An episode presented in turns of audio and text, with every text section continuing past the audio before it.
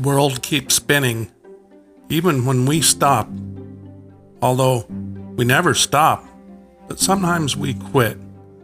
Getting on and off the merry-go-round of life is exciting. Even when it stops turning, we keep moving. My gratitude journal includes a special thank you to the souls who live from the generation and delivery of electrical power to our little hut in the jungle. The frequent fluctuations, constant surges, and continuous outages all make me thank my God. He never fluctuates.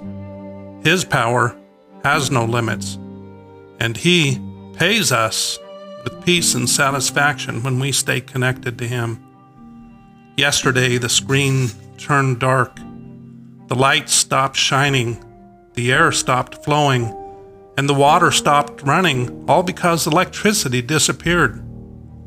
Yet here I am, still in the dark, but armed with pen, paper, and ink to read his word, others' words, and to write my own.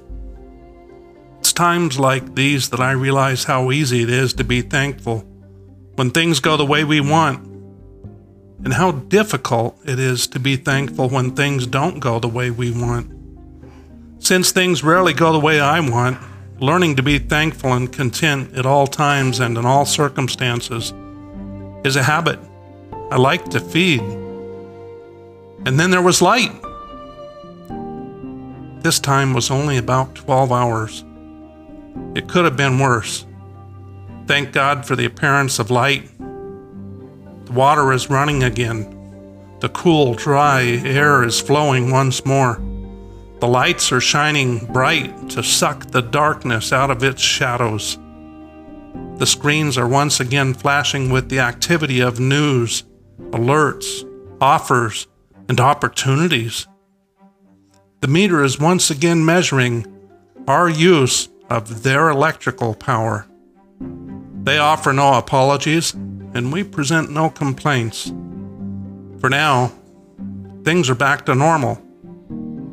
Or are they? Lights come and go. Even the sun and moon's days are metered by their maker. The sun, moon, and stars, along with the electric company, will all melt and burn. I look forward to new heavens and new earth, filled with God's righteousness and His light, without darkness and its shadows. I look forward to losing mine forever.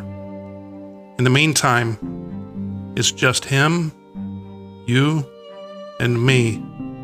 We never stop. But sometimes we have to quit. Life's merry-go-round has been exciting, but it's no match for what comes next. I stepped off this morning, but I'm stepping back on now, if only for one more round